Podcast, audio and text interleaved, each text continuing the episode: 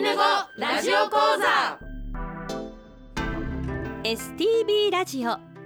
アイヌ語ラジオ講座。この放送は公益財団法人アイヌ民族文化財団の監修で皆さんにアイヌの人たちの言葉や文化を楽しくお届けする番組です。この番組で日常会話としてのアイヌ語をたくさん覚えてぜひ使ってみてください。講師はビラトリ町二部谷から木村里乃さんです。今日の放送はレッスン27カルシキノコのアイヌ語をお送りします。イランカラプテ木村里乃セコロクレヘアン。おはようございます。木村里乃です。イランカラプテ原田圭介セコロクレヘアン。おはようございます。原田圭介です。イランカラプテ皆さんおはようございます。アシスタントの渋谷もなみです。今週もよろしくお願いいたします。よろしくお願いします。えー、リノさんは二部谷のアイヌ語教室子どもの部でアイヌ語に触れ札幌大学ウレシパクラブでさらに学びを深め現在はアイヌ文化の担い手を育成する事業を行うビラトリ町アイヌ文化振興公社でお仕事をしています原田くんとはウレシパクラブそしてビラトリ町アイヌ文化振興公社で一緒に活動する仲間同士です。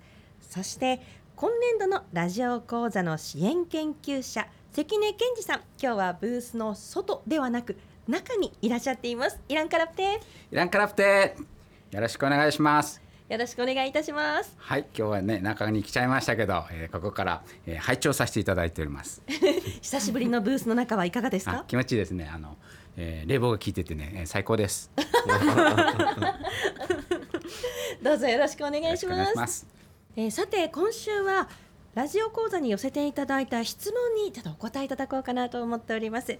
えこちらは神奈川県からいただきました郁夫さんです。ありがとうございます。いつも3人のお話楽しく聞かせてもらっています。木村さんと原田さんはビラトリ町の二部谷でアイヌ文化の振興に携わっていると聞いています。応援していますのでどうぞ頑張ってください。さてレッスン21を聞いて思ったことがあります。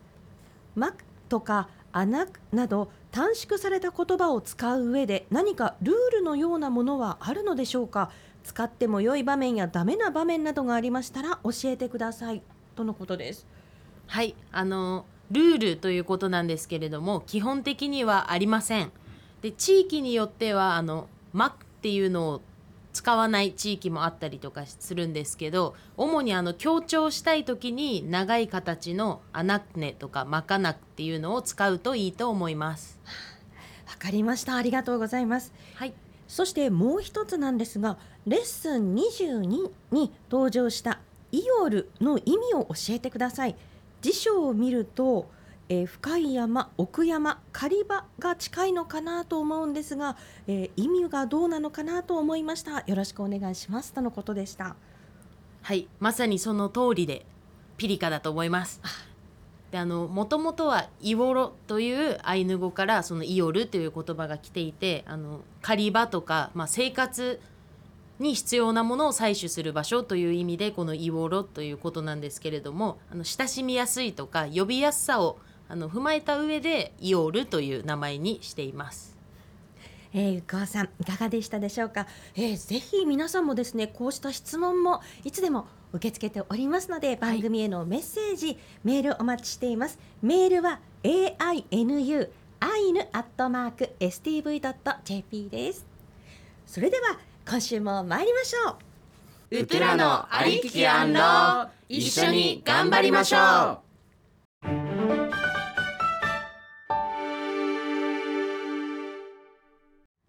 今回はレッスン27カルシキノコのアイヌ語をお送りします。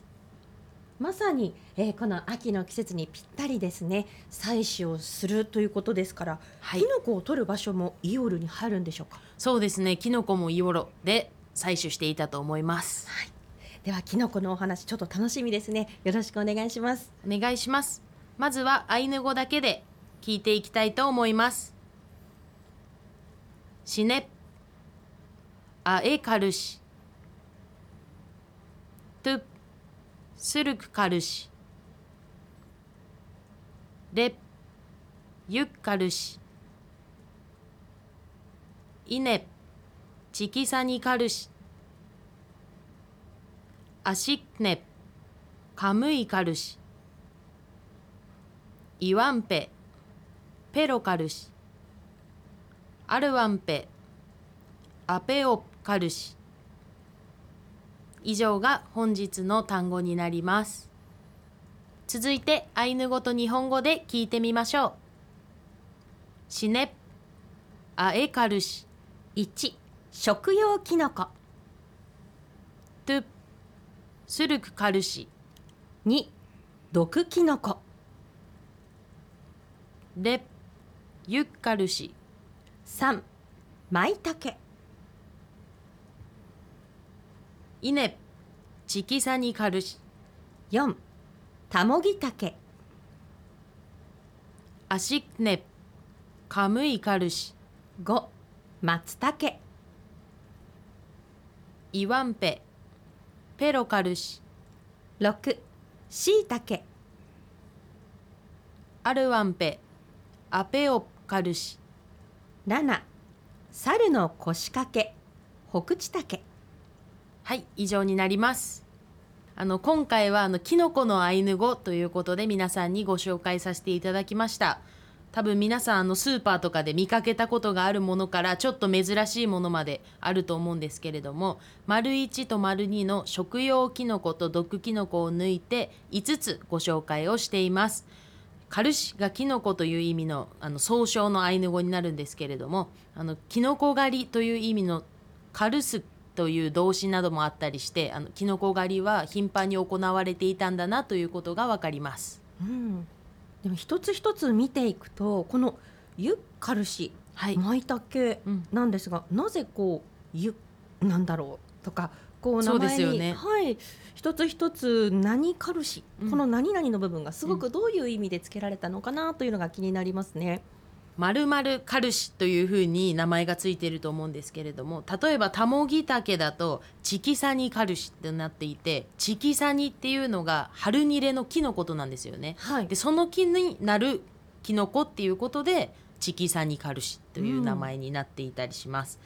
でこのシイタケペロカルシってなってるんですけれどもこのペロもあの奈良の木のことでその木になるキノコなのでペロカルシというふうになっています。うーんやはりこのカムイカルシ、松茸もねそうでやはりすね。珍しいとか、まあ、高価なものというイメージなんでしょうかね。そうですね。カムイとついているので、やっぱりキノコの中ではそういう風な神聖なものではないですけど、そういう風に見られていたんだと思います。うん、テキストをお持ちの方はこう綺麗に撮影されたキノコの写真が載っておりますね。はい、あのこのキノコの写真はアイヌと自然デジタル図鑑というサイトから引用させていただいています。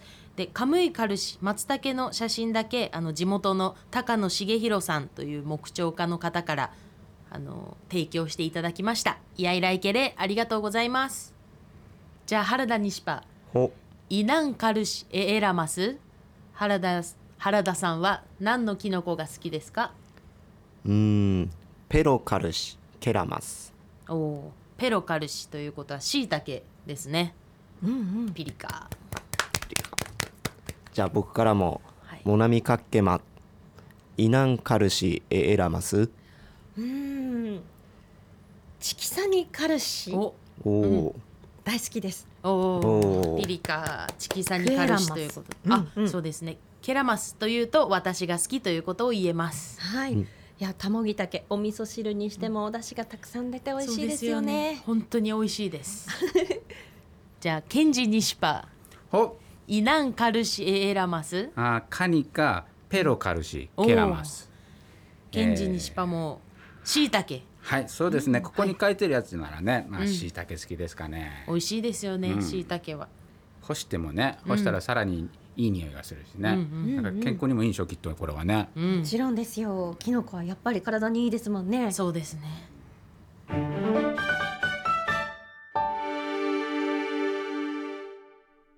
コラム、二部谷でのキノコ事情。はい、あの秋の味覚といえばキノコということで今回はキノコの話題にさせていただきました。でスーパーではキノコは一年中当たり前に今は買うことができると思うんですけどキノコ狩りへ行って取ったキノコはまたスーパーのキノコとは違った格別な美味しさが私はあると思います。うんでカムイカルシ松茸についてなんですけれども毎年時期になると地元であの松茸を取りに行く方が結構たくさんいてでその人たちからお裾分けをいただいて小さな頃から食べたりしていました。で炊き込みご飯にして私の母が出してくれてたんですけどそれがすごい美味しかったなっていう思い出があります。なので私の中ではカムイカルシはその年に数回お裾分けしてもらって食べるものということでそういうなんだろう高級な食材っていうイメージがあまりなかったんですけど今思うと幸せな環境にいたのかなというふうに思います。いや素晴らしい環境だと思います。そうですねでなんか高級食材のイメージがゼロっていうふうに書いたんですけどやっぱりアイヌ語名はカムイカルシで神のキノコということでアイヌの文化の中でもやっぱり特別なキノコだったのかなっていうふうにアイヌ語を勉強してからまた思うこともありました。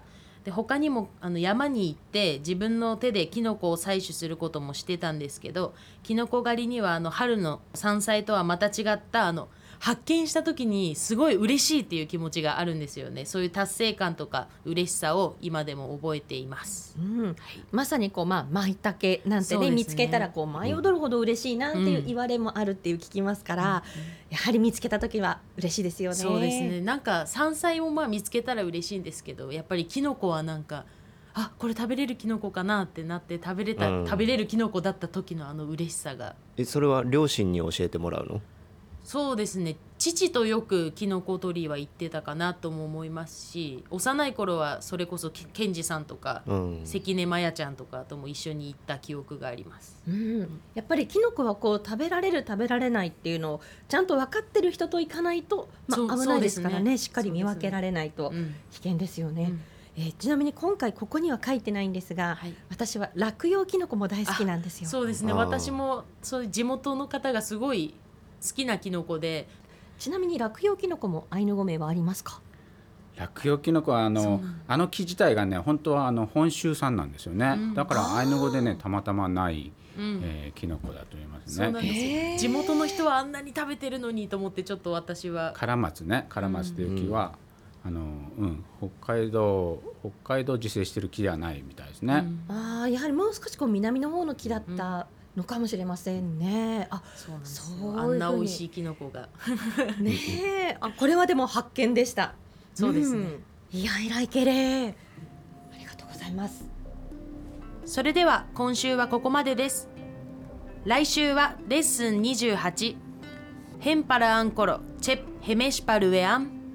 いつどこの表現と鮭にまつわる表現をお送りします鮭といえばやはり秋の食べ物。またね貴重な食料でもありました。鮭にまつわるお話もちょっと楽しみにしています。はい。アイヌ語ラジオ講座では皆さんからのご意見ご感想お待ちしています。メールアドレスは ainu アイヌアットマーク stv.jp です。リノ先生そして原田くん関根先生ありがとうございました。いやいらいけれ。いやいらいけれ。パックのね今週はここまでです。スイウヌカランロー。またお会いしましょう。スイウヌカランロー。